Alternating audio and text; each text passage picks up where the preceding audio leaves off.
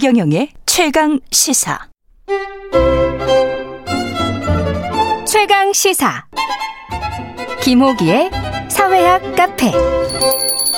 어서 오세요. 네, 뉴스의 이면에 있는 흐름과 우리 사회의 큰 담론에 대해서 이야기해보는 시간입니다. 김호기의 사회학 카페, 연세대학교 사회학과 김호기 교수님 나와 계십니다. 안녕하십니까? 네, 안녕하세요. 예. 지난주에 전화 통화로 했잖아요. 네, 예. 그때 이제 코로나 혹시 몰라서 접촉자. 네, 제가 예. 검사를 받았습니다. 예, 음성 판정 받으셨습니다. 네, 예. 예, 안전합니다. 김호기 교수님. 예, 기후 위기 오늘 키워드로 가져오셨습니다. 난리입니다, 진짜. 예, 정말 요즘 당장 우리나라도 정말 덥잖아요. 아유. 예. 제가 어렸을 때만 하더라도 어, 뭐 여름엔 물론 더웠죠. 음. 하지만 예, 전체적 으로 이렇게 그 추위 추세를 보면 예. 폭염의 나날이 갈수록 늘어나고 있습니다. 폭염뿐만이 아니죠. 예. 홍수, 태풍 갈수록 많아지고 심각해지고 있습니다. 산불도. 예. 예. 이제 기상 이변이 이제 거의 재난의 수준에 도달했습니다. 지구적 차원에서 보더라도 지난해 기억하실 겁니다. 호주와 캘리포니아 산불. 그렇죠. 예. 그리고 이번 여름에는 지금 서유럽과 중국이 홍수로 큰 예, 어려움을 겪고 있습니다. 그러니까 러시아 러시아도 산불 엄청나더라고요. 예. 예. 그 분명한 것은 최근에 들어 기후 위기가 어, 매우 중요한 어떤 그런 자연적 어, 현상은 물론 사회적 현상이 됐다는 점입니다. 그러니까 기후 위기란 좀 이렇게 개념 정의를 좀 해보자면 예. 예, 우리- 우리 인간의 활동의 결과로 지구 대기의 구성이 바뀌고 어, 기후가 자연적 변화의 범위를 넘어서는 음. 그런 현상을 의미하는 것입니다. 그러니까 사실 사회적 현상이 이미 돼버린 거죠. 사회적 현상이다. 예. 그 사회학자로서 기후 위기의 원인은 뭡니까? 어, 이 제가 보기에 뭐 가장 중요한 것은 온난화에 있습니다. 온난화. 예. 그러니까 2013년에 나온 기후 위기에 관한 정부 간 협의체 예, IPCC죠. 예. 예, 제 5차 보고서에 따르면 어, 지난 100년간 지구 평균 기온이 0.8.5도 정도 상승했습니다. 그리고 이 수치는 이제 자연적, 변, 자연적 변화와 음. 예, 인위적 변화가 복합적으로 작용한 결과인데요. 산업혁명 이전 에, 1만 년 동안, 만 년 동안 지구 평균 기온은 자연적 변화로 0.5도 이내에서 변동했습니다. 예. 예, 그런데 석탄, 석유 등 화석 연료 사용에 따른 대기 중 이산화탄소의 증가라는 인위적 변화가 음. 산업혁명 이후 지구 기온을 빠르게 상승 상승시켜 왔습니다. 1만 년 동안 0.5도 변했는데 예, 예, 네. 산업혁명 이후면 끼케야 뭐 한 300년 되는 건데요. 예, 예. 그때 그 동안에 한 1도 변해버린 거예요. 예, 맞습니다. 예. 그래서 이제 기후 위기는 음. 예, 폭염, 태풍, 홍수, 한파, 아, 산불을 넘어서서 생물 다양성 감소, 해수면 상승, 식량 생산 감소, 어, 이, 그리고 미세먼지 증가에 따른 어떤 대기 악화 등에도 큰 영향을 미치고 있습니다. 뭐 일각에서는 예.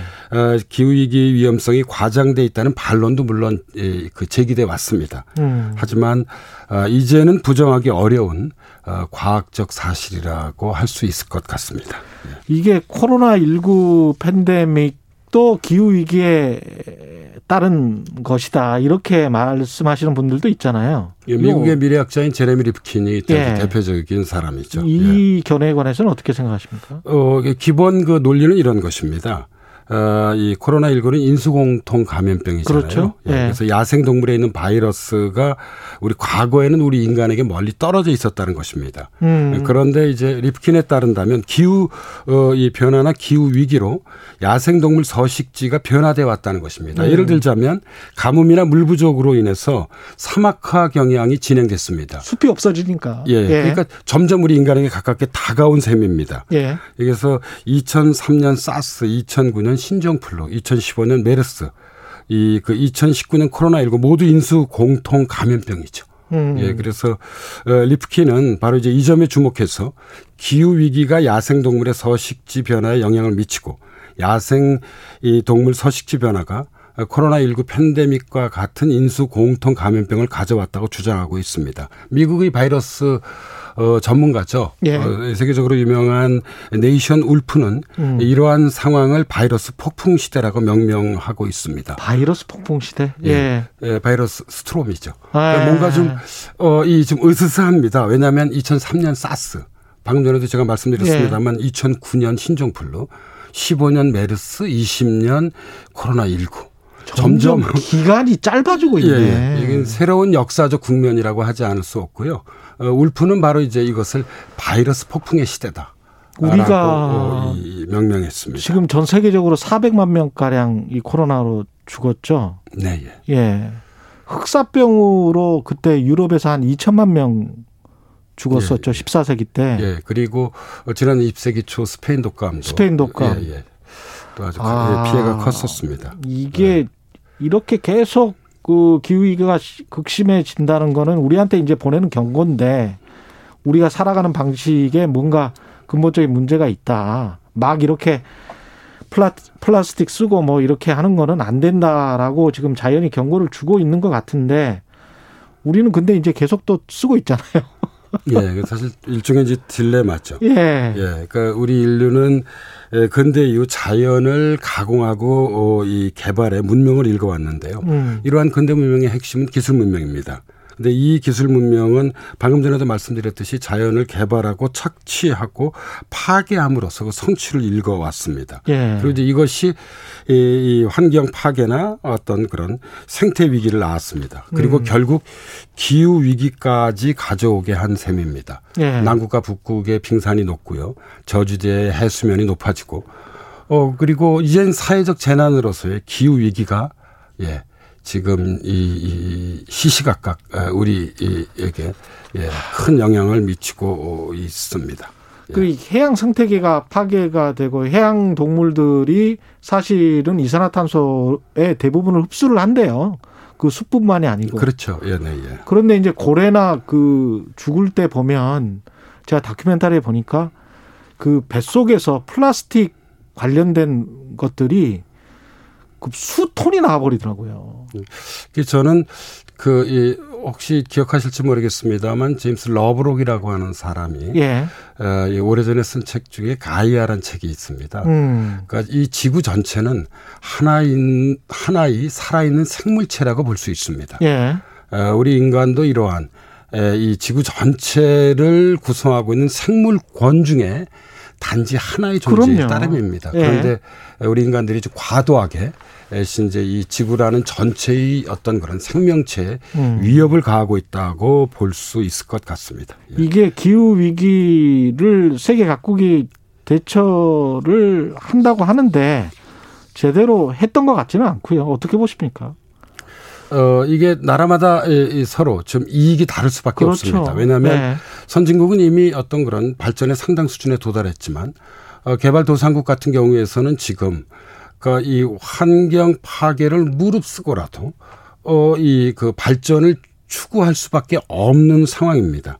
예. 음. 그래서 이제 선진국과 후진국 간의 어떤 그 이 이익이 이 서로 엇갈릴 수밖에 없습니다. 아, 그리고 어 문제의 핵심인 탄소 배출에 대해서도 사실 후진국보다 선진국이 책임이 큽니다. 그렇죠. 예, 이그 후진국의 입장에선 억울할 수도 있는 것입니다. 가장 음. 대표적인 것 중에 하나가 지구의 허파는 아마존입니다. 예. 근데 아마존 지역의 열대 우림을 가장 먼저 파괴한 이, 이 국가는 바로 선진국들입니다. 그렇죠. 예. 예. 그래서 어이 이 기후 위기는 분명 음. 어이 이 일국을 넘어서는 문제이기 때문에 국제적 협의와 협상이 요구되지만 음. 이게 참 쉽지는 않은 것 같습니다. 아, 한 가지 이제 주목할 것은 지난해 음. 온라인으로 열린 유엔 총회에서 문제의 국가 중에 하나가 전체 중국입니다. 예. 세계의 이게 예. 이뭐 두 번째 공장이죠. 예. 예. 그리고 미래의 가장 큰 공장이 될 수도 있습니다. 음. 그래서 유엔 총회에서 시진핑 중국 공산당 서기가 2060년까지 중국을 탄소 중립 국가로 만들겠다고 선언했습니다. 그리고 음. 어, 앞으로 9년 후죠. 2030년부터 탄소 배출 감축을 시작하겠다고 발표는 했는데 발표는 했는데 지켜봐야 할 것 같습니다. 어, 제가 음. 방금 전에 말씀드렸던 선진국과 개발도상국 간에 역시 이익이 교차하고 있기 때문입니다. 예. 그 안에 또 지구가 얼마나 버텨줄 수 있을지도 모르고요. 그 다음에 그 열대 우림을 가지고 있는 남미나 아프리카의 국가들은 요새 그런 걸 요구하더라고요. 아예 우리가 이 열대 우림을 뭐 경작을 하려고 그 사람들이 좀 태우기도 하고 그렇지 않습니까? 음. 개발도 안 하고 경작도 안 할 테니까 대신에 우리가 산소를 제공해 주지 않느냐. 또 돈을 달라. 아예 차라리 지원금을 달라 뭐 이런 식으로 요구를 하던데 그것도 어떻게 보면은 석유 사서 우리가 그거 개발해 가지고 썼듯이 산소를 제공을 해주고 있기 때문에 그 말도 타당한 거 아닌가 그런 네, 생각도 충분히 들고요. 저는 논의해 볼 만한 예. 그런 이 사안이고요. 예. 예, 이 역시 뭐 코로나19 팬데믹으로 현재 상당히 위축됐지만 음. 예, 코로나19가 극복된 다음에 예. 예, 글로벌 거버넌스의 의제로서 음. 예, 좀이 테이블 위에 예, 이그 올려놓을 필요가 있다고 생각을 하고 있습니다. 예. 우리나라 같은 경우에 2050 탄소 중립위원회가 지난 5월에 출범을 했는데 이게 계속 먼 미래 이야기인 것처럼 보이다가 이런 일이 생기면 아유 큰일 났네. 이렇게 하다가 또 까먹고. 뭐 이런 이런 식이거든요 이게 음, 잠깐 그 사실관계를 좀 말씀드려 예. 보자면요. 예 그러니까 지난 5월 29일이었죠. 예. 예, 이 그 정부가 이제 대통령 직속 기구로 2050 탄소 중립위원회를 출범시켰습니다. 음. 예, 그동안 이제 탄소 중립 정책에 컨트롤 타워가 없다는 이제 비판에 대응한 것인데요. 예. 그리고 이제 탄소 중립의 달성 의지를 과시를 했습니다. 예, 그리고 이제 주목할 또 하나의 어떤 그런 어, 일은 같은 시기에 기후 환경 분야 다자 정상회의인 아마 청취자 여러분들 기억하실 겁니다. 2021 에, P4G 서울 녹색 미래 정상회의가 예. 열렸습니다. 예, 그리고 어, 서울 선언문을 채택해 폐막했는데요. 그 선언문의 내용은 기후 위기를 시급한 국제적 위협으로 간주한다고 전제하고 음. 어, 지구 기온 상승 1.5도 이내 억제, 예. 그다음에 탈탄 석탄을 향한 에너지 전환 가속화, 음. 그다음에 포용적이고 공정한 전환, 민간 협력 촉진 등 14개 항목의 국제사회 실천 과제를 천명했습니다. 근데 문제 핵심은 음. 어, 이 정부의 구체적인 실천 의지입니다. 예, 정부는 이제 2030 국가 온실가스 감축 목표를 추가로 상향하겠다고 밝혔지만 어, 탄소 중립을 위한 세부 실행안과 로드맵은 음. 아직까지 답보 상태입니다. 그러니까 탈탄소 정책을 표방하면서도 예. 예를 들자면 현재 해외 석탄 발전소 건설을 계속 추진하고 있기도 합니다. 했었죠. 이런 것들이 좀, 좀, 좀 모순적이죠. 예. 네, 그래서 전 이런 것들을 좀 현 정부 남은 임기 내에 좀 정리를 해서요. 음. 어, 다음 정부부터는 우리도 이제 정말 이 선도국을 넘어서 선진국 반열에 올라섰다는 최근에 예, 웅쿠타드 발표도 있었잖아요. 음. 네. 이게 정말 선진국답게 음. 예. 그러니까 탄소 어, 이 중립을 좀 주도하는 예, 그동안은 우리가 사실 기후 악당 국가로 지목되기도 했습니다. 사실은 그렇습니다. 예, 예. 그래서 기후 악당 국가에서 예. 예. 어떤 그런 기후 위기 대처의 모범 국가로 음. 좀 거듭났으면 하는 개인적 바람을 좀 가지고 있습니다. 대선 후보들이 기후 위기와 관련해서 뭐 어떤 공약을 내놓은 거는 큰 기억이 없는데요. 어, 저는 좀 아쉬웠습니다. 예. 에, 제가 알고 있기로는 출마 선언문에 기후 위기를 언급한 이는 박용진 의원뿐이었고요. 예. 공약으로 기후 정책을 언급한 이는 제가 알고 있는 한도 내에서는 이재명 지사와 최문순 지사 정도였습니다. 음. 근데 기후 위기 대처는 미래의 과제가 아니라 지금 현재의 과제입니다. 그리고 예. 이게 에너지랑 연관이 돼 있기 때문에 예. 이게 굉장히 큰 경제 문제입니다. 예. 사실은. 예, 그리고 예. 결국 저는 예, 이, 이 점에 있어서 정치권의 최종 의사 결정이 매우 중요하다고 생각합니다. 예. 영국의 사회학자인 앤소니 기든스는 기후 문제는 결국 정치권이 결단해야 할 정치 문제라고 단언하기도 했습니다. 예. 그래서 대한민국의 미래를 이끌 리더라면 음. 합리적이고 음. 미래 지향적이고 다음 세대를 위한 어떤 그런 기후 정치에 이 좀 제대로 관심을 가지고 음. 구체적인 정책 대안을 내놓아야 할 거라고 생각을 하고 있습니다. 알겠습니다. 여기까지 듣겠습니다. 말씀 감사하고요. 지금까지 연세대학교 사회학과 김호기 교수였습니다. 고맙습니다. 네, 감사합니다. KBS 1라디오 최근의 최강 시사 듣고 계신 지금 시각은 8시 44분입니다.